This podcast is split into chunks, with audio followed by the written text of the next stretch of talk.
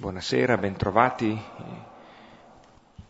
intorno alla parola e intorno alla, alla, corsa della parola che il libro degli atti ci racconta. E, ehm, abbiamo già fatto un cenno la volta scorsa, ma forse quando una parte almeno eh, era già dovuta andare via, eh, vale a dire mh, mm, circa il calendario degli incontri che lunedì prossimo 5 di novembre sospendiamo, che la comunità di Villa Pizzone è, è parte per il, il, proprio momento di esercizi comunitari, diciamo, esercizi spirituali di comunità. E, mh, riprendiamo il 12 di novembre e andando avanti regolarmente fino al lunedì che precede il Natale, quindi il 17 poi lunedì dopo sarà ormai la vigilia. Ecco, quindi l'importante è ricordare e anche magari far passare voce di questo salto di lunedì prossimo. Prepariamo intanto il Salmo 125 e 126. 125 è quello che comincia quando il Signore ricondusse i prigionieri di Sion.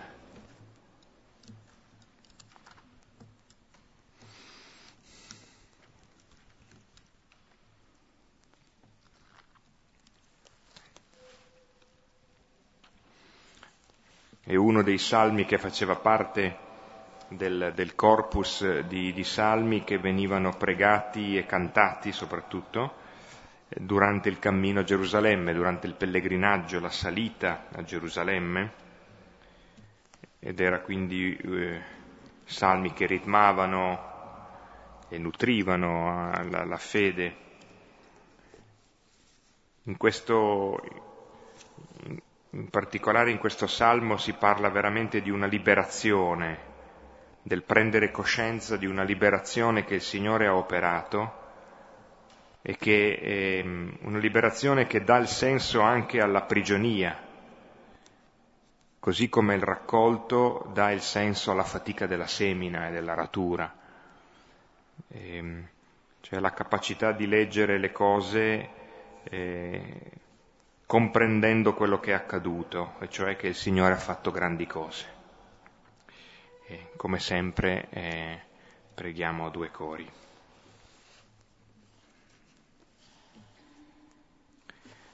Quando il Signore ricondusse i prigionieri di Sion, ci sembrava di sognare. Allora la nostra bocca si aprì al sorriso la nostra lingua si sciolse in canti di gioia. Allora si diceva tra i popoli, il Signore ha fatto grandi cose per loro. Grandi cose ha fatto il Signore per noi, ci ha colmati di gioia. Riconduci, Signore, i nostri prigionieri come i torrenti del Negev. Chi semina nelle lacrime mieterà con giubilo. Nell'andare se ne va e piange, portando la semente da gettare, ma nel tornare viene con giubilo, portando i suoi covoni. Gloria al Padre, al Figlio e allo Spirito Santo. Come era nel principio, ora e sempre nei secoli dei secoli. Amen. Ecco, se avete notato, stiamo assistendo lentamente attraverso il libro degli atti alla nascita del cristianesimo. All'inizio erano dei giudei che credevano in Gesù Messia quindi tutto normale e regolare.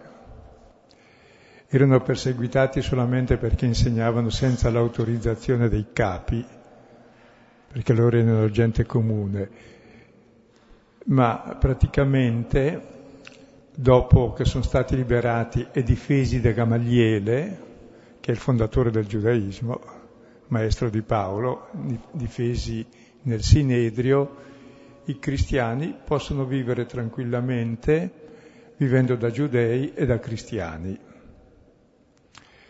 Hanno dato un po' fastidio gli ellenisti, hanno fatto fuori Stefano, perché gli ellenisti eh, già dicevano altro un po', cioè si smarcavano. E Paolo, che era stato discepolo di Gamaliele, ancora di più. Una volta che Paolo lo mandarono via da Gerusalemme, vissero felici e contenti fino a quando arriva un altro Erode,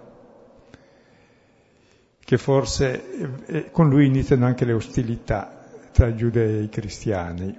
Prima assolutamente no. E prima di vedere questo testo che parla di questo e il successivo, mi ha fatto notare una signora, che non si chiama Petra ma Paola, come avviene la nascita del cristianesimo eh, negli ultimi capitoli. Ricordate che Pietro vede scendere quel vaso come un telo, è strano un vaso come un telo, con dentro tutti gli animali del mondo, cioè con dentro tutto ciò che esiste sulla terra e nell'universo, e Pietro ha l'ordine di uccidere e mangiare. Era quel che faceva Pietro, come facciamo tutti noi, come un pochino ha detto anche il generale dei Gesuiti al congresso dell'evangelizzazione lì, che il pericolo è di omologare tutti a sé, mangiarli, invece di mangiare con gli altri. Poi abbiamo visto, Pietro dice mai farò questo, ma costretto dalle guardie e dallo spirito e da tante cose, finalmente accoglie i pagani ed è accolto e mangia con loro. In questo mangiare insieme nasce la novità, nasce la fecondità, nasce il bambino, il cristianesimo, che mangia con tutti, senza mangiare nessuno. Ed è ormai non più una religione autocentrata come lo sono tutti, che hanno il loro credo, i loro dogmi, le loro usanze, le loro leggi, chi non si piega a quelle non fa parte. Qui l'unica legge è la legge della libertà e ha come centro il figlio dell'uomo, che è il Signore del sabato, che è il giorno di Dio, quindi sta sopra Dio. Perché il figlio dell'uomo è il massimo comune divisore, data l'incarnazione, il massimo comune divisore di ogni uomo. Gli toglie tutto ciò che ha e che è, è figlio d'uomo. E Gesù si è chiamato sempre il figlio dell'uomo ed è questo, essere figlio dell'uomo, che è l'essere figlio di Dio. Quindi ogni uomo, nelle sue differenze, nella sua fragilità, nel suo essere figlio, amato, diventa capace di amare, diventa uguale al Padre e fa parte della Trinità e Dio è tutto in tutti. Quindi non è più una religione, anche se poi abbondantemente la riduciamo sempre a religione, ma questa è una deviazione costante che va sempre corretta. Delle regole è chiaro che servono per stare insieme, ma non per mangiarsi. E questa sera vedremo una scena molto bella, un notturno, in cui nasce anche Pietro per la prima volta come cristiano. Quando poi uno nasce gli danno il nome. La volta scorsa abbiamo visto, appunto, gli diedero il nome di cristiani per la prima volta ad Antiochia. E qui per la prima volta Pietro, dopo dodici anni, più tre prima con Gesù, che sta tranquillo in Giudea, esce finalmente anche lui e va altrove. Quindi esce, nasce.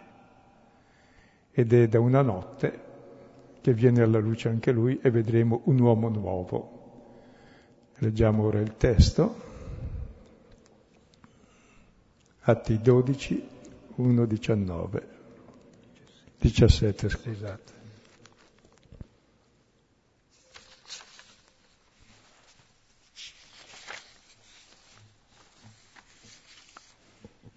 Ora, in quel momento, il re Erode mise mano a maltrattare alcuni della Chiesa. Ora uccise di spada Giacomo, il fratello di Giovanni. Ora, visto che era gradito ai giudei, aggiunse di concepire anche, di prendere anche Pietro. Erano i giorni degli azimi. E avendolo catturato, lo mise in carcere, consegnato in custodia a quattro quaterne di soldati, volendo farlo comparire davanti al popolo dopo la Pasqua. Pietro era dunque custodito in carcere e una preghiera intensa era fatta dalla Chiesa a Dio per lui. Ora, quando Erode stava per esibirlo, in quella notte Pietro stava dormendo tra due soldati, legato con due catene, e la guardia, davanti alla porta, sorvegliava la prigione. Ed ecco un angelo del Signore sopraggiunse e una luce rifulse nella cella. Ora, colpito il fianco di Pietro, lo svegliò, dicendo alzati in fretta. E gli caddero le catene dalle mani. Ora l'angelo disse a lui, cingiti e calza i tuoi sandali. Ora fece così. Egli dice, gettati addosso il mantello e segui me. E uscito seguiva e non sapeva che era vero ciò che accadeva per mezzo dell'angelo e gli pareva di vedere una visione. Ora, avendo attraversato la prima guardia e la seconda, giunse alla porta di ferro, quella che conduce nella città, che automaticamente si aprì loro, e uscito proseguirono per la strada, e l'angelo subito andò via da lui. E Pietro, tornato in se stesso, disse, Ora davvero so che il Signore inviò il suo angelo e mi strappò dalle mani di Erode e da tutta l'attesa del popolo dei giudei. E avendo riflettuto, venne in casa di Maria, madre di Giovanni soprannominato Marco, dove molti erano riuniti e pregavano. Ora, avendo bussato alla porta dell'ingresso, una serva di nome Rode sopraggiunse a sentire e riconosciuta la voce di Pietro, per la gioia non aprì il portone, ma corse dentro ad annunciare che Pietro stava davanti al portone. Ora essi le dissero, tu sei matta. Ora essa insisteva che era così. Ed essi dicevano, e il suo angelo. Ora Pietro rimaneva a bussare. Ora, avendo aperto, lo videro e furono fuori di sé. Ora, fatto loro cenno con la mano di tacere, raccontò loro come il Signore l'aveva tirato fuori dalla prigione e disse, annunciate a Giacomo e ai suoi fratelli queste cose. E uscito andò in un altro luogo. Il testo senza soluzione di continuità andrebbe letto subito dopo, sia che la parola cresce e si diffonde, e sia che il persecutore, quello che uccide, viene eroso dai, dai vermi. Quindi la vittoria del bene sul male e la fecondità della persecuzione. E questo racconto col successivo è un po' un crinale narrativo che chiude l'epoca di Gerusalemme, poi si tornerà solo per il concilio, il capitolo 15, e inizia la nuova epoca del cristianesimo che va verso i pagani. Quindi nasce il cristianesimo con la sua universalità aperto ad ogni uomo, anche effettiva, anche da parte di Pietro che finora ha avuto una gestazione di 12 anni più 3, 15 anni è una buona gestazione, prima di andarsene via. Gestazione anche comprensibile perché Erode lo manda a cercare per ammazzarlo, anche una volta che è liberato. E qui Pietro fa la grande esperienza di morte e resurrezione. E questo testo di Pietro che si trova è un notturno, al buio nel carcere, come un sepolcro che dorme, come fosse morto, il mattino dopo doveva essere ucciso, presentato al, al popolo per essere ucciso, e vedremo perché. Viene liberato e, e non ci crede, pensa che sia un sogno. ed è, ed è il risveglio, la resurrezione di Pietro, il quale finalmente, quando torna in sé, capisce tutto e allora se ne va in un altro luogo e vedremo dove va a finire. Questo altro luogo sono gli estremi confini della terra. Finalmente nasce gettato fuori, senza neanche entrare in quella porta. E si conclude anche la, l'epoca di Pietro, che finora è stato il protagonista negli atti, succederà quella di Paolo, che evangelizza le genti. E Pietro ha posto il fondamento della Chiesa in Israele, l'ha aperto lui ai pagani involontariamente e poi è costretto ad andare lui per costrizione di persecuzione verso i pagani. Quindi la miglior maestra di vita è sempre la storia. E gli angeli che ti guidano mentre tu non ci credi è sempre un sogno. Allora vediamo adesso i primi versetti. Versetti 1 e 2. Ora in quel momento il re Erode mise mano a maltrattare alcuni della Chiesa. Ora uccise di spada Giacomo, il fratello di Giovanni. Con questo Erode Agrippa, nato il 10 a.C., è cresciuto ed educato a Roma, faceva una bellissima vita, amico di tutti gli imperatori che si succedevano. Evidentemente quando uno poi finiva, rischiava la galera e difatti l'ha anche fatta, e con Tiberio, poi fu scarcerato, poi è stato amico di Caligola, che conoscete, e poi di Claudio, e gli concesse la... E Israele era stato diviso in quattro, quattro regni, lui è riuscito con intrallazzi vari a corte di Roma e omicidi vari in patria a impadronirsi di di tre almeno delle quattro tetrarchie, cioè di quasi tutto Israele. E la gente lo vedeva anche un po' con una certa simpatia perché a questo sarà quello che riunisce il popolo. Ecco, e questo Erode gettò le mani per maltrattare alcuni della Chiesa.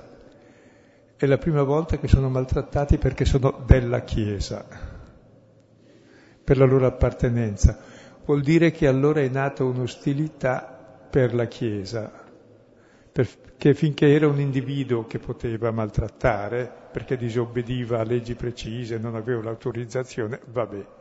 Invece è proprio la Chiesa come popolo. E probabilmente, e si capisce perché, uccise di spada Pietro, fratello di Giovanni, perché? Ecco, evidentemente lui non era che era ben visto da tutti, aveva bisogno di notorietà e, e di accettazione verso la gente. Allora, essendo divise in due fazioni, pur andando d'accordo i giudeo-cristiani e i giudei, è molto semplice, basta metterli un po' in disaccordo Basta ammazzare uno della minoranza e la maggioranza esulta, vinciamo noi 1-0. Difatti risulta che eh, Giacomo è stato ucciso di spada ma per puro arbitrio, anche senza processo, anzi quasi certamente, perché usava far così, aveva il diritto di vita e di morte, gliel'avevano concesso a Roma, mentre ai tempi di Gesù non l'avevano, per cui ha dovuto Pilato fare la condanna. E tra l'altro eh, ricordate che Giacomo e Giovanni avevano chiesto di sedere uno a destra e l'altro alla sinistra? Ecco, questo è il primo che arriva, sta seduto alla destra della gloria, è il primo martire. Gesù gli ha detto, il Padre mio ve lo concederà. e Giovanni sarà l'ultimo degli apostoli a entrare nella gloria. C'è sempre molto umorismo nei Vangeli e negli atti. C'è anche una, una, parola che loro chiedono che va al di là di quello che loro evidentemente in quel momento, chiedendo i posti alla destra e alla sinistra, hanno una certa idea della gloria, anche una certa eh, immagine di Dio. Probabilmente poi l'esperienza che fanno eh, si incarica di educare molto, no? Quella esperienza, credo.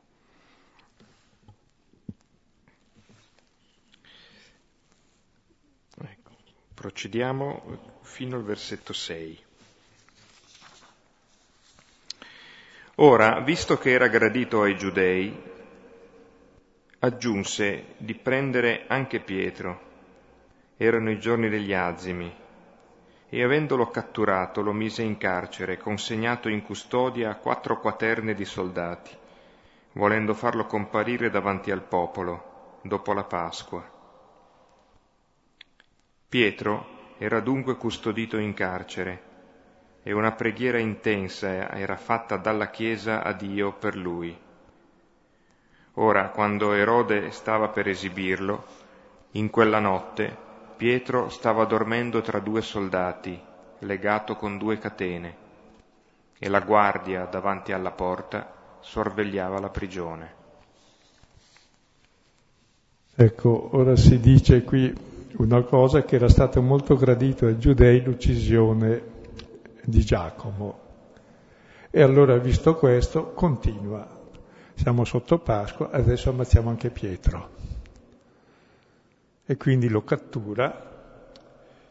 Ecco, ed è interessante questo uccidere per compiacenza. Ma la, Forse questa, questo elemento della um, mm, captazio benevolenze di Erode vale la pena di tenerne conto, eh, mm, anche perché ci fa um, comprendere un po' una linea che era degli Erodi, cioè anche il papà, quello che fa ammazzare Giovanni Battista, e, in fondo nelle scelte in cui noi lo vediamo agire nel Vangelo è totalmente dipendente dal consenso dei giudei e dei maggiorenti, diciamo così, degli uomini potenti del suo tempo, essendo lui per primo un, forse abbastanza consapevolmente un, un governatore fantoccio, cioè un uomo che fondamentalmente stava lì perché era gradito al potere romano, e aveva continuamente bisogno di manovrare se stesso tra il martello dei romani e l'incudine dei giudei. Quindi la captazio benevolenza verso i giudei, ehm, oltre a dire, eh, risottolineo quello che Silvano già diceva un attimo fa, c'è un aspetto nuovo in fondo che probabilmente anche, almeno in ambienti eh, di giudei che avevano una certa influenza, la comunità cristiana, semmai lo era stata, no, non aveva più quel, quel, profilo di simpatia e di ehm, consenso che poteva mh, rendere il fascino che, che, di cui viene, si parla negli atti all'inizio, nei primi capitoli. Qui è una comunità in quanto tale che fa problema. E appunto forse Erode è lì che si inserisce, no? cercando di capire, di fiutare l'aria di che cosa è gradito a chi in fondo può tenerlo lì o rovesciarlo. Siccome il tema uscirà varie volte e eh, oggi abbiamo un testo già molto lungo articolato, lo riprenderemo perché questa ostilità credo non è certo frutto di cattiveria né degli uni né degli altri. Non è certo una cosa buona, purtroppo è continuata nella storia in modo tragico, Ecco, anzi quando parlo nella lettera ai Romani al capitolo 11, il versetto 12 dice, 11 seguenti, dice che se una parte di Israele è inciampata e ha ricusato il Messia, la sua caduta è stata salvezza del mondo intero. Cosa sarà quando accetta? Sarà la risurrezione dei morti, cioè il fine del mondo il disegno di Dio di fare di tutti un popolo unico. Su questo però torneremo e restiamo su Pietro, perché vedete siamo, anche lui è concepito come Gesù dice, come scusate, Luca dice di Gesù, sia eh, nell'annunciazione si dice che fu concepito, sia nell'orto, dice ai nemici, siete venuti a concepirmi, catturare concepire cioè il male che concepisce il bene, lo prende e ce l'ha in mano e l'altro si consegna in mano. ed erano i giorni degli azimi, e poi c'è la Pasqua, lo catturano, lo mettono in carcere, una custodia a quattro quaterne di soldati, sedici, più uno per porta. e praticamente questo è il sepolcro di Pietro. Perché devono ucciderlo il giorno dopo Pasqua. Pasqua no, perché sarebbe stato indecente uccidere di Pasqua. Il giorno dopo lo tiravano fuori per ammazzare perché lo spettacolo del potere è dar la morte e la gente gradisce moltissimo questo. Gradiscono molto il pugilato, la lotta, ammazzare, so, i gialli. Siccome non c'erano i film li facevano in realtà, ma cambia poco. È meglio vedere le cose belle e buone piuttosto di queste, se no ci si abitua poi a farle. Ah, venendo oggi mi impressionava che c'erano delle persone straniere, però parlavano italiano e il bambino lo parlava, e c'era lì una statua e sparava una statua il bambino immaginariamente e diceva dai tagliali la gola. Bella istruzione. E adesso c'è il simulacro, poi lo farà in realtà. Ecco, e qui è la Pasqua, è la Pasqua in cui nascerà Pietro Nuovo l'uomo nuovo. E sale una preghiera intensa, anche questa verrà fuori altre volte, ma eh, stiamo più sul testo solo che riguarda Pietro. Questa preghiera tra l'altro è la forza, è il motore della vita apostolica e della storia, è la comunione con Dio ed è intercessione, come Gesù aveva pregato per Pietro, che Satano ha cercato di vagliargli e anche Pietro cadrà, ma io pregherò per te che non venga meno la tua fede, perché tu poi sostenga i fratelli. E Pietro cosa fa? Mentre Rode stava per esibirlo, in quella notte, sarebbe la notte dopo Pasqua, il giorno dopo lo voleva uccidere, produrlo davanti al popolo, ma per, per appenderlo, era legato con due catene e la guardia davanti alla porta sorvegliava la prigione. Quindi questo è Pietro ormai certo di morire per la prima volta in vita sua.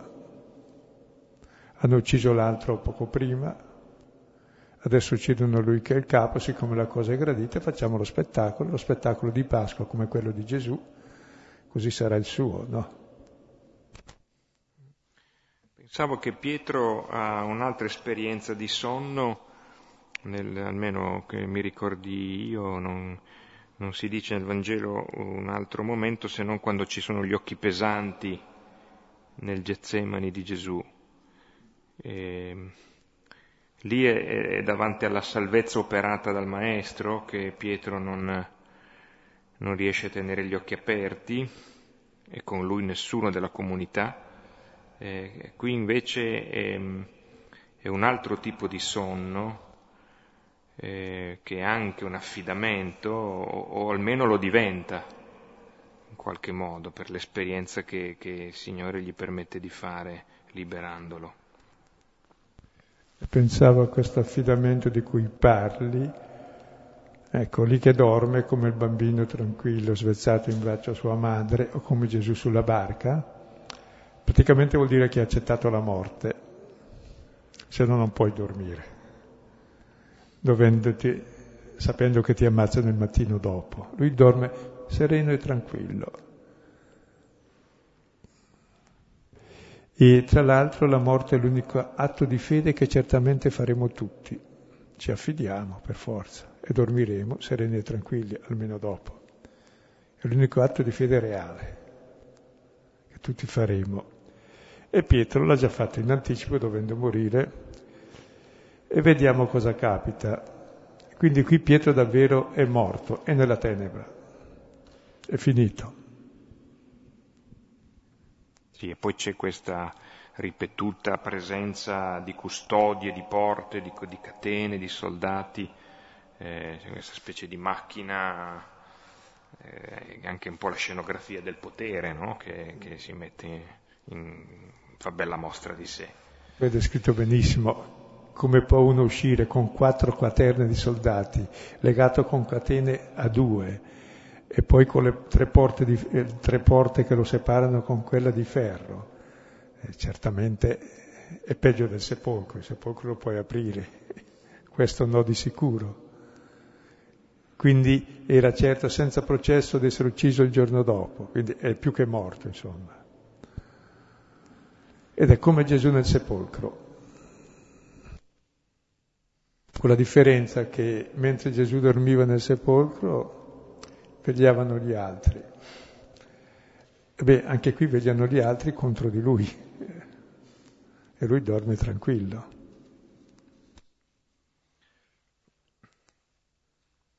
Ed ecco,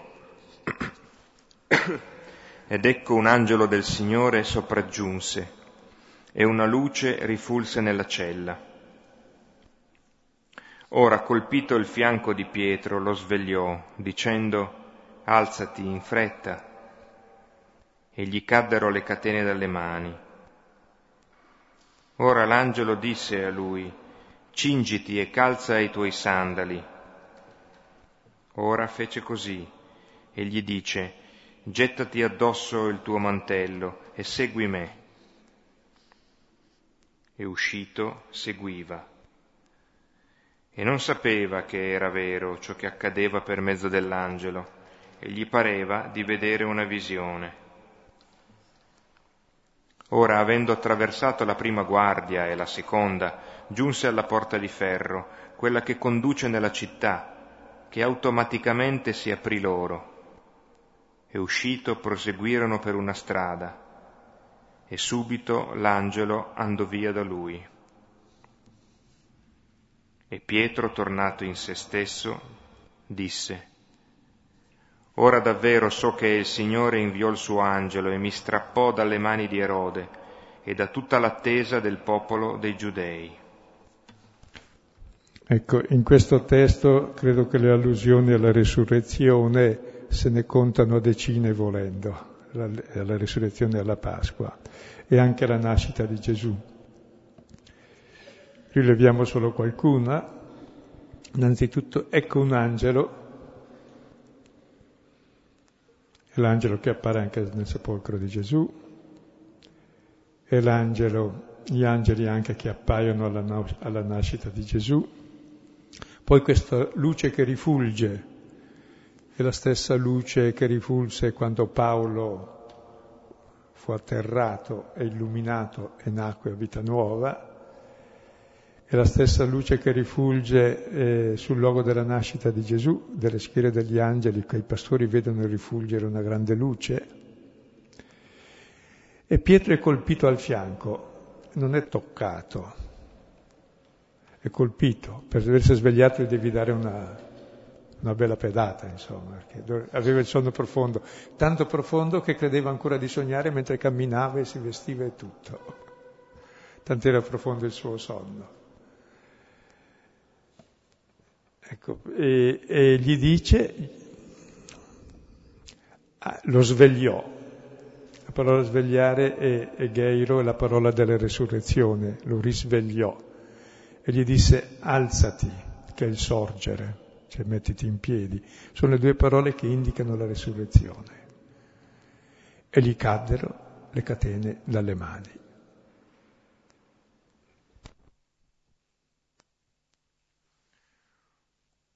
Certo, è, veramente la, la ricchezza dei, dei, rimandi è sorprendente perché è veramente è, abbiamo già incontrato, no? Adesso senza correre avanti perché poi il commento è, è prezioso farlo pezzo per pezzo, ma certamente la, la luce, poi anche, anche già nell'Antico Testamento, cioè anche Elia è, è svegliato dall'angelo mentre in, in, preda alla sua amarezza e alla sua depressione ed è costretto in qualche modo a, a riprendere forza e a riprendere il cammino. No? Quindi ci sono anche già dei riferimenti, ma anche Giacobbe è colpito dall'angelo nella, nel, nella lotta anche quello è un notturno splendido, no? in cui peraltro Giacobbe cambia il nome, eh, diventa popolo, diventa... Eh, quindi ci sono veramente, sembra tutto un passaggio questo che è ricamato di, di citazioni, eh, come dire, rivisitate e, e rese di nuovo carne nella vita di Pietro, in questo caso, e nella vita della comunità. C'è Pietro che sperimenta sulla sua carne il mistero della morte e resurrezione di Gesù e nascerà lui alla fine come apostolo. Gli apostoli sono testimoni della risurrezione, ma per risorgere devi morire, se no che risurrezione è. E c'è quest'angelo, già l'angelo l'aveva liberato dalla prigione, ma era più semplice al capitolo quinto. Gli ha aperto la porta e è uscito, l'avevano chiuso dentro così, ma stavolta era proprio messo sotto grande tutela. E questo angelo che assiste la Chiesa è molto bello. C'è Crisostomo commenta che il cielo esiste per la Chiesa, non la Chiesa per il cielo. Cioè, tutto gli angeli e Dio stesso è per l'uomo, è a servizio dell'uomo e sua, dei suoi figli, dei figli degli uomini, non i figli degli uomini a servizio delle schiere celesti ed è vero. E gli dice cingiti, beh, qui sono richiami pasquali, calza i tuoi sandali, è la notte di Pasqua dell'esodo dalla morte alla vita, dalla schiavitù alla libertà, e fece così. E gli disse, gettati addosso il tuo mantello e segui me. Dov'è? Mo. E lui in trance esegue meccanicamente ogni parola perché uscito seguiva e non sapeva che era vero ciò che accadeva per mezzo dell'angelo. Gli pareva di vedere una visione, ne aveva già vista una, che gli parlava di Dio con la visione, dice, eh, sarà ancora una visione, vabbè, facciamo quel che dice, nelle visioni si fa tutto, come nei sogni, no? E non si accorgeva invece che camminava. Guardate che ci sembra, ma anche noi normalmente, non vediamo Dio che agisce nella storia. Tutto ciò che Dio fa ci pare un'illusione, un sogno, mentre le nostre paure sono realissime, oh, quelle sì. La sua salvezza è invisibile, ma scusa, hai fatto tu il mondo, sostieni tu la vita. Al massimo facciamo quattro fessaggini per farla star peggio, perché appunto viviamo le nostre paure e le realizziamo, e Dio fa di tutto per fare il contrario e fa sorgere il sole ogni giorno lo stesso e fa piovere sui cattivi e sui buoni, con la pazienza infinita di non punire mai nessuno e con la certezza che tutti torneremo a casa. Questa per noi è un'illusione, mentre le nostre paure sono realissime, come i discepoli di Emmaus che non avevano gli occhi impadroniti dalle loro paure e non vedevano il Cristo risorto che camminava con loro. Questo non si accorge di nulla esegue automaticamente, è una parola automatismo proprio, che vuol dire eh, come il grano cresce automaticamente, sarebbe il principio dell'automazione, cioè l'automatico, che ha imparato per conto suo, sa da sé cosa fare. Quindi è la tecnologia più avanzata, no? è istruita la macchina e lui esegue automaticamente. Cioè, tutta la natura e la storia esegue automaticamente il disegno di Dio, anche il male, senza saperlo. Il massimo male è stato uccidere Gesù, bene, capiscono, è vero, si sono riuniti tutti contro il tuo Messia per fare che cosa? Per fare ciò che il tuo cuore e la tua mano aveva stabilito, previsto che avvenisse, cioè dar la vita a tutti. Quindi anche il male, in fondo, senza volerlo, automaticamente produce il bene. Non dobbiamo farlo, eh, ma l'abbiamo già fatto. Però non sfugge al controllo. Lui esce per una strada, quale? Eh, questa strada poi sarà lunga. E l'angelo andò via da lui. Tornerei proprio un breve istante in tutti i comandi che l'angelo dà a Pietro per due ragioni. La prima perché anche queste sono parole e, mh, mm, e, azioni che sono molto, molto forti in, in, in alcuni passaggi biblici, specialmente la notte del passaggio della liberazione dalla, dall'Egitto, cioè la, le parole cingiti e calza i tuoi sandali, No? Pensate al capitolo 12 dell'Esodo, le istruzioni per mangiare l'agnello che si mangia in fretta, si fa in fretta con i, i sandali ai piedi e i fianchi cinti, perché è la Pasqua del Signore, perché quindi in qualche modo eh, Pietro viene, si potrebbe dire, vive la sua Pasqua, no? vive la sua, veramente il suo passaggio dalla, dalla morte alla vita, viene nel, nel, buio della cella, viene ehm, illuminato da questa luce, e, ehm, così azzardando un po', forse un po' tanto, ma però si può fare, è, è, è come se Luca in questo passaggio ehm, volendo consapevolmente condurci a un'esperienza di risurrezione di Pietro, volendo consapevolmente e con il vocabolario usato e con le espressioni, con le citazioni, con i riferimenti, con le suggestioni che, che vengono dal, dalla parola, da quella che è già stata usata nel Vangelo e quella che viene dal, da tutto il cammino biblico, ci facesse assistere in qualche maniera come testimoni di una risurrezione che è anche quella che è stata di Gesù, che anche lui ha avuto la sua Pasqua, la sua liberazione dalla morte, ma non è descritta. In qualche modo noi con le donne e con i testimoni incontriamo l'angelo al mattino di Pasqua, ma non, ma non sentiamo quello che l'angelo dice a Gesù. Mm, se mi permettete questa espressione. Ehm, e invece qui è come se nella esperienza di Pietro ci fosse dato in qualche modo di capire anche la notte della liberazione di Gesù, che ha fatto la sua Pasqua, che ha avuto il suo, il suo scioglimento di catene e, e l'ordine di, di, di alzarsi, di cingersi e di mettersi i sandali. Anche con quello che vai dicendo mi sembra anche quanto è vero quello che si dice che tu capisci una cosa solo quando fai l'esperienza. Per cui la resurrezione di Gesù la capisci quando passi la morte e sei liberato dalla morte e allora torna in se stesso. Si capisce che qui Pietro era proprio estatico ancora, no? stava fuori di sé torna in se stesso quando va via l'angelo e dice davvero so che il Signore inviò il suo angelo e mi strappò dalle mani di Erode ed è tutta l'attesa del popolo dei giudei, cioè mi strappò dalla morte che doveva esserci tra poche ore. Quindi capisce che è vero che Dio strappa dalla morte, come ha strappato Gesù dalla morte, dal sepolcro.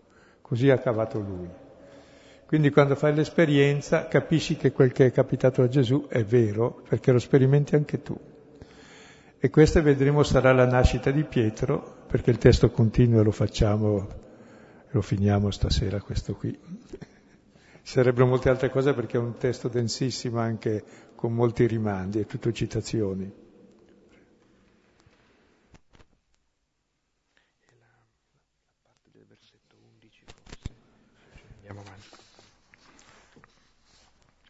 Dal versetto 12 al 16. E avendo riflettuto, venne in casa di Maria, madre di Giovanni, soprannominato Marco, dove molti erano riuniti e pregavano. Ora, avendo bussato alla porta dell'ingresso, una serva di nome Rode raggiunse, sopraggiunse a sentire, e riconosciuta la voce di Pietro, per la gioia non aprì il portone, ma corse dentro ad annunciare che Pietro stava davanti al portone. Ora essi le dissero, tu sei matta. Ed essa insisteva che era così. Ed essi dicevano, è il suo angelo. Ora Pietro rimaneva a bussare. Ora, avendo aperto, lo videro e furono fuori di sé. Ecco, Pietro si mette a riflettere che fare, Dio ha fatto la sua parte, dopo tocca fare a noi la nostra parte. Dio ha già fatto tutto, ma a noi tocca fare tutto una volta che Lui ha fatto. Mi ha fatto rivivere, adesso che fare?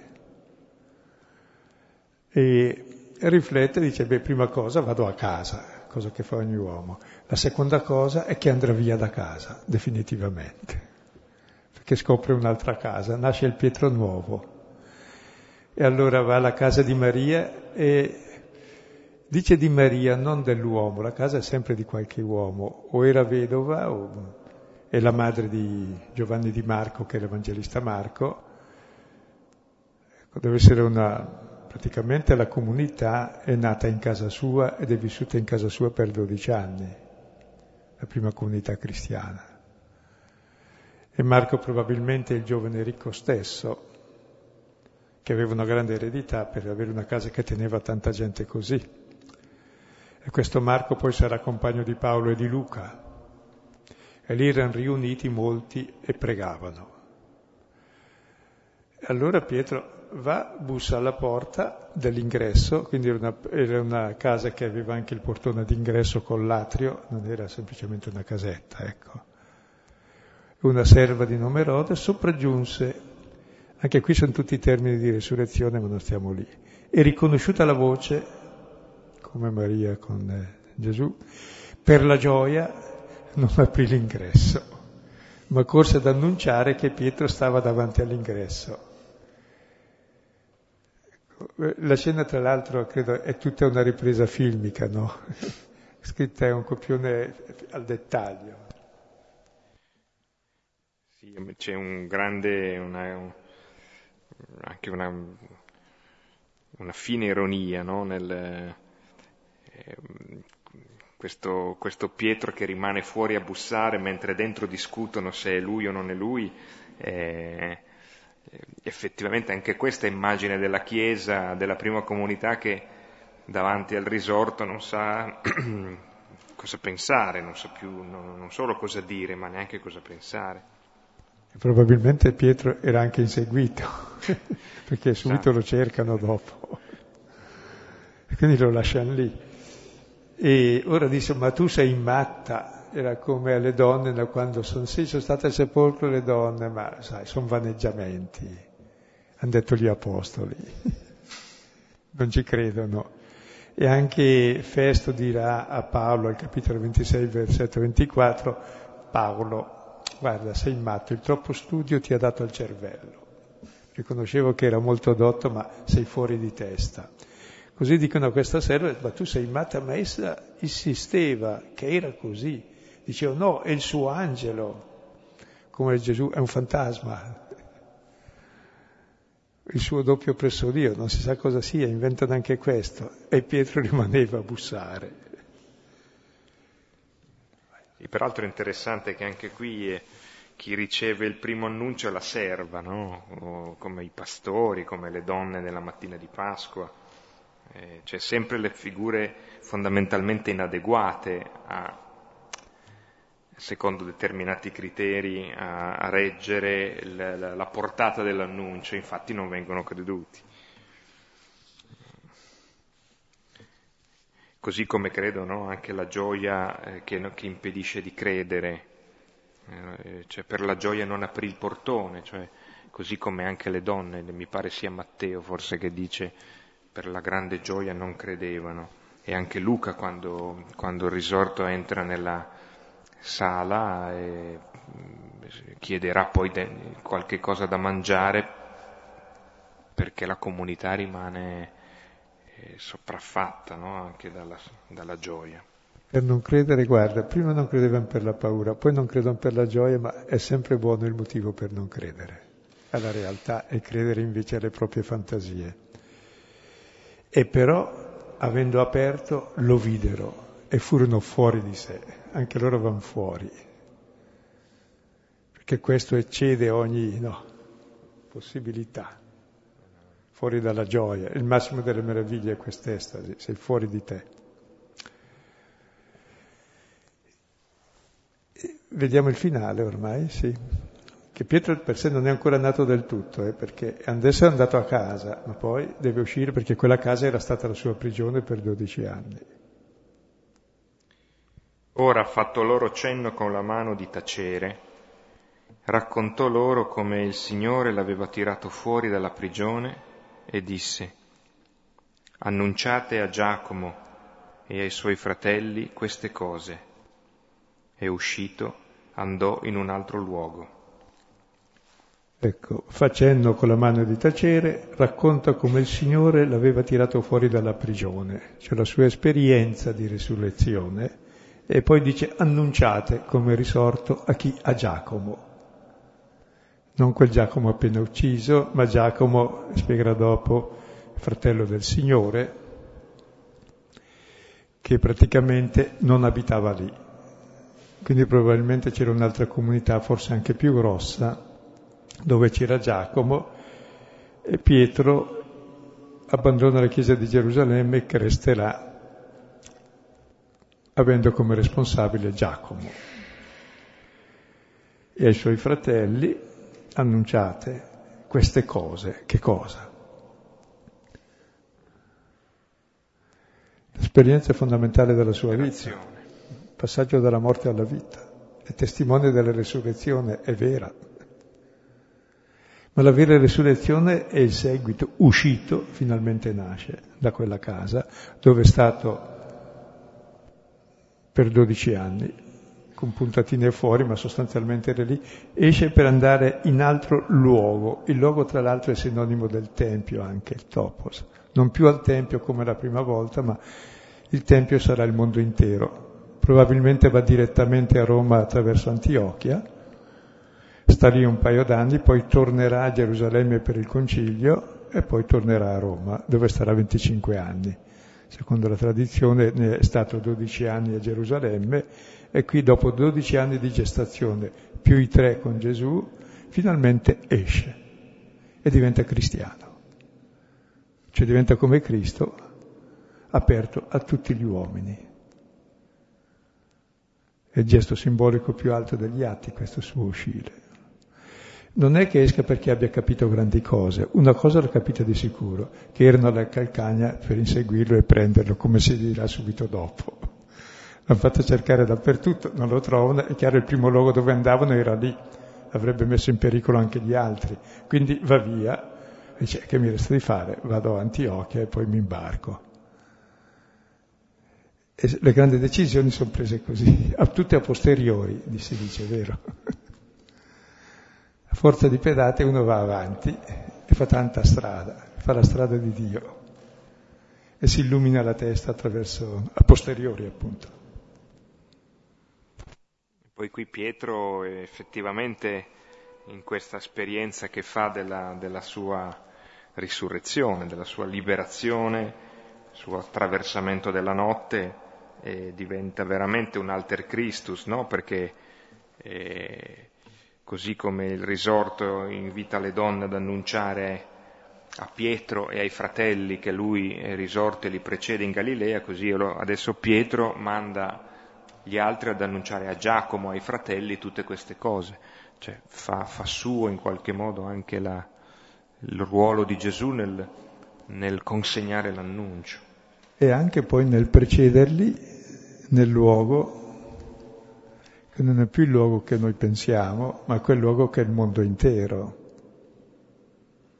Davvero è la nascita di Pietro come Pietro, come cristiano, per necessità, perché il bambino nasce non perché lo vuole lui, perché è spinto fuori, suo malgrado, no? Così anche Pietro, sa, con 16 guardie, più due, più gli altri sgherri mandati in giro per cercarlo, e certamente lo cercavano, e dice meglio scappare subito quindi è entrato in sé, ha capito cosa fare.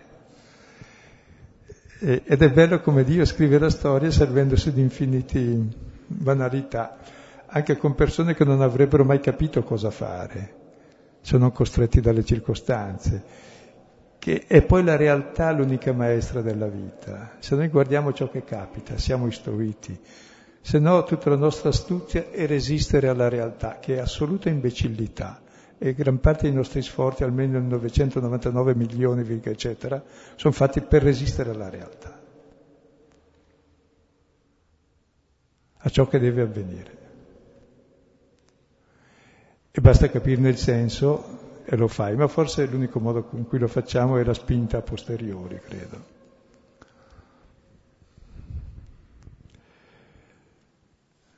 Credo che questo testo poi è di una bellezza unica anche come narrazione, ecco, gustatelo, è veramente bello. Ed è questa nascita pazienza di Pietro.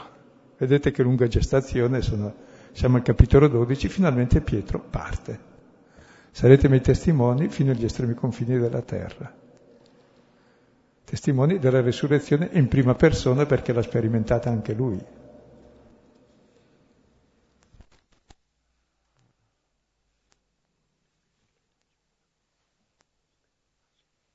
Ecco, per chi fosse arrivato a incontro già avviato, oh, ripeto che lunedì prossimo, il 5 di novembre, eh, non ci sarà l'incontro, che riprende invece regolarmente il 12 e regolarmente avanti lunedì fino al 17 dicembre, quindi fino a, all'inizio della novena di Natale.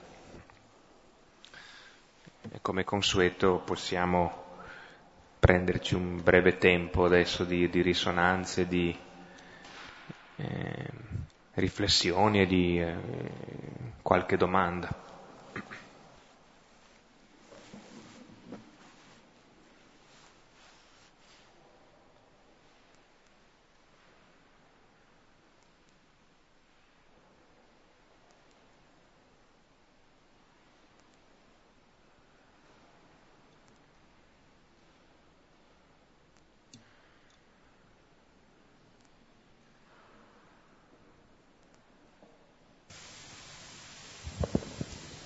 Me mi ha colpito una cosa. Al verso 5 si dice una preghiera intensa era fatta dalla Chiesa a Dio per lui. Poi nuovamente dopo c'è sempre la Chiesa, la comunità che prega per Pietro. Io penso che la comunità chiedesse a Dio di salvare Pietro. Poi quando la preghiera si realizza, quelli che hanno pregato no, non credono nemmeno preghiera, a, a quello che chiedevano a Dio cioè a volte dico noi chiediamo a Dio le cose, ma a volte neanche speriamo che le realizzi. Cioè questo a volte è quello che mi, mi ha suggerito il testo. Proprio così. E tutti questi testi sono anche finemente ironici, direi, in senso che la realtà è molto più spiritosa di quel che pare, è vero, sì.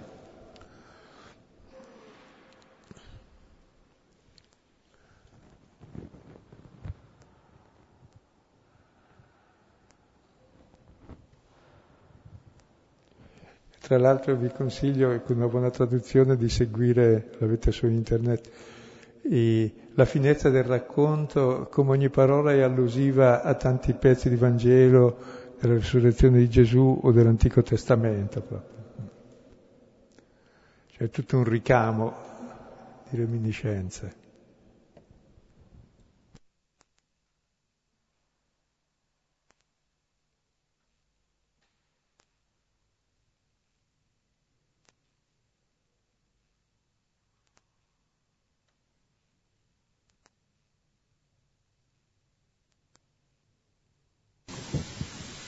Vorrei un chiarimento se possibile.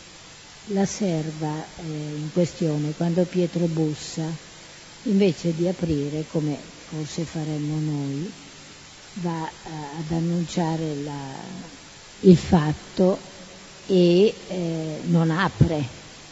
Secondo te lo fa per, per dovere o per incoerenza eh, logica?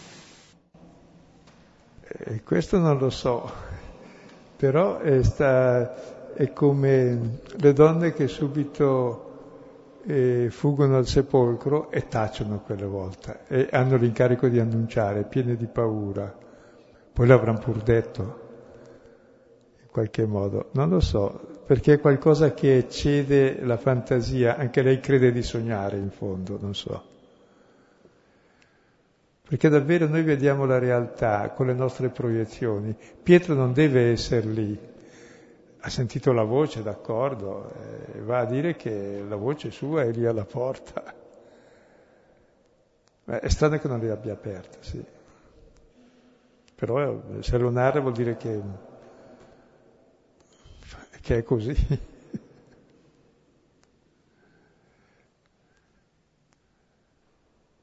Forse anche la fretta di, dell'annuncio, dire è proprio stato liberato si dimentica di aprirgli. Cioè, mm.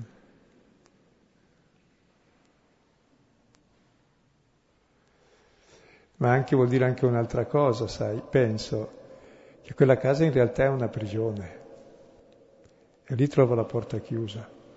Difatti deve uscire da quella casa, neanche, non si dice che entra, si dice solo che uscì perché lì c'era stato per 12 anni più prima eh, della morte di Gesù, quindi era diventata la sua prigione. E che lì la porta è chiusa, l'angelo non gliela apre, l'ha fatto uscire dalle altre porte perché uscisse lui da questa. E qui ne esce per necessità perché se no metterebbe in pericolo gli altri, no? Perché sanno che sta lì di casa.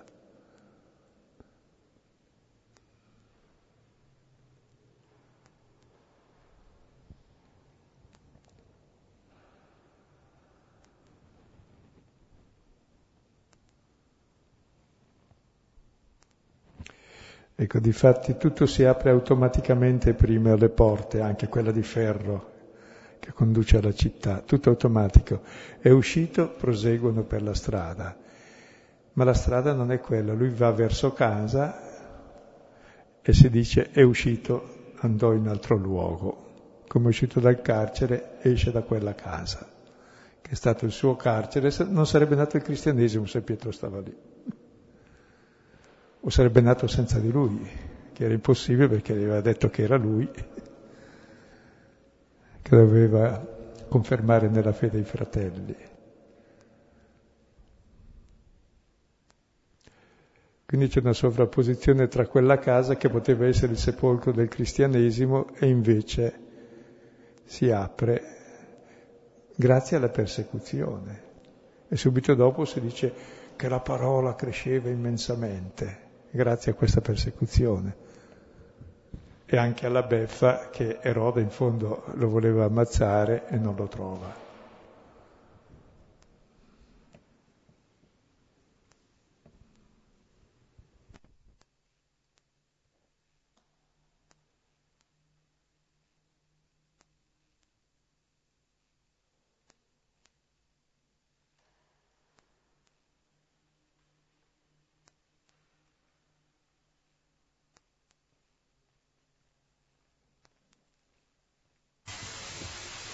Mi ha colpito molto la tua osservazione che mm, noi troviamo sempre pretesti, oh, beh, eh, questa comunità trovava sempre pretesti per non credere, o per, gio- o per troppo dolore o per troppa gioia. Forse credere forse è più semplice di quello che, forse viene, viene, sospetto che sia più semplice di quello che temiamo, di quello che, che pensiamo, forse è solo fatto, veramente fatto di abbandono. Eh. Quindi questa osservazione mi è piaciuta molto, abbiamo sempre un pretesto per non credere, come ci trinceriamo dietro tante cose.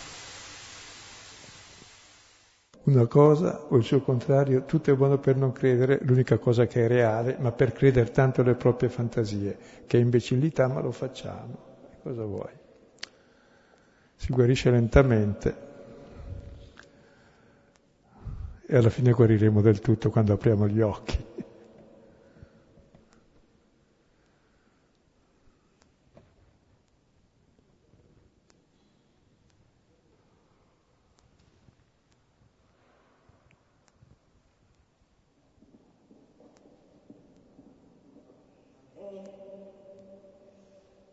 Sì, ma che cosa c'è di reale in questo angelo? È una metafora? Cosa? No, no, il racconto è reale. No, il racconto è reale. Non è una metafora, è la realtà che lui sta sperimentando. Certamente, il testo vuol dire questo. Difatti dice che torna in sé, poi uno può pensare anche il contrario, difatti anche Erode pensa, Anche gli altri pensavano il contrario, quindi liberissima di ritenere metafora la risurrezione, però non risponde. No, no, no, è storia, storia.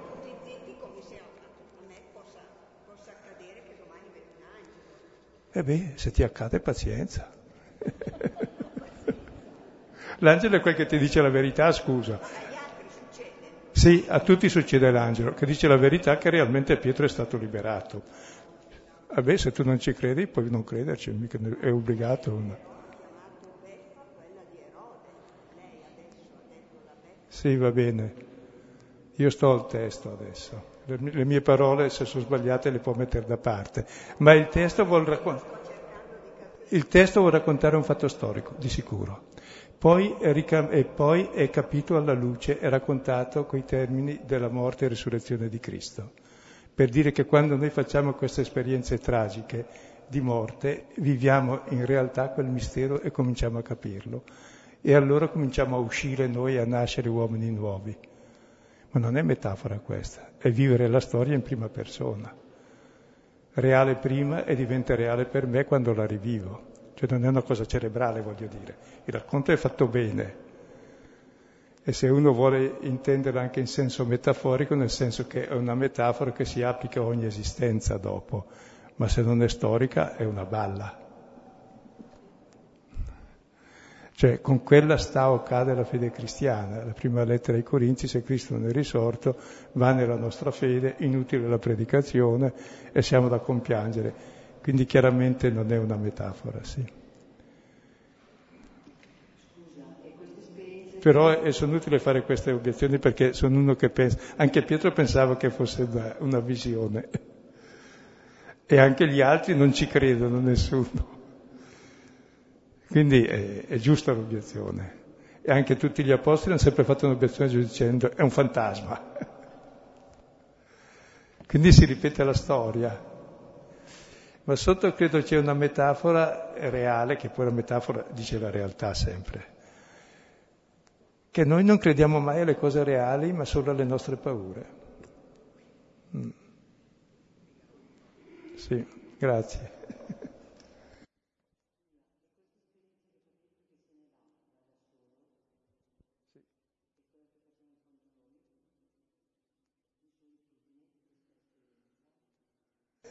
Uno deve farla in prima persona, si nasce, sì. Poi si trova i compagni, difatti non sarà mai solo perché va a Antiochia e poi va a Roma e non sarà mai solo di sicuro. Però certamente le, nell'esperienza se la fai tu da solo, non, nessuno mangia al posto mio, ecco. Poi questa esperienza sarà confortata di altri che hanno fatto la stessa esperienza e ci mettiamo insieme perché non si è mai soli, ma è chiaro che lì deve andare da solo, per non compromettere nessuno perché lo cercano per ammazzarlo. Quindi credo è rientrato in sé e ha fatto i calcoli proprio giusti cosa fare. Vado lì a dire, dite a Giacomo che vada avanti lui, io vado altrove, senza neanche dire dove va, perché non, per non comprometterli, non sanno. Quindi è anche una, una mossa precisa di considerazione umana, ecco, prudenziale e di carità concreta anche.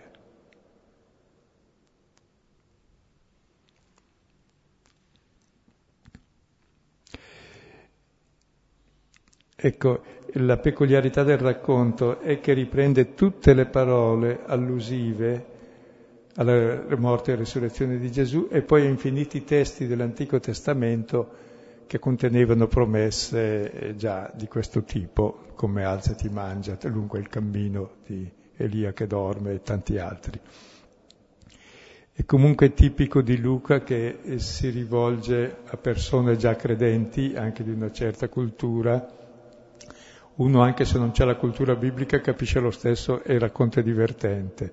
Se uno ha la cultura biblica capisce che dietro c'è uno spessore di memoria enorme, come per noi se ci citano gli autori classici subito eh, ci si aprono delle finestre divertenti.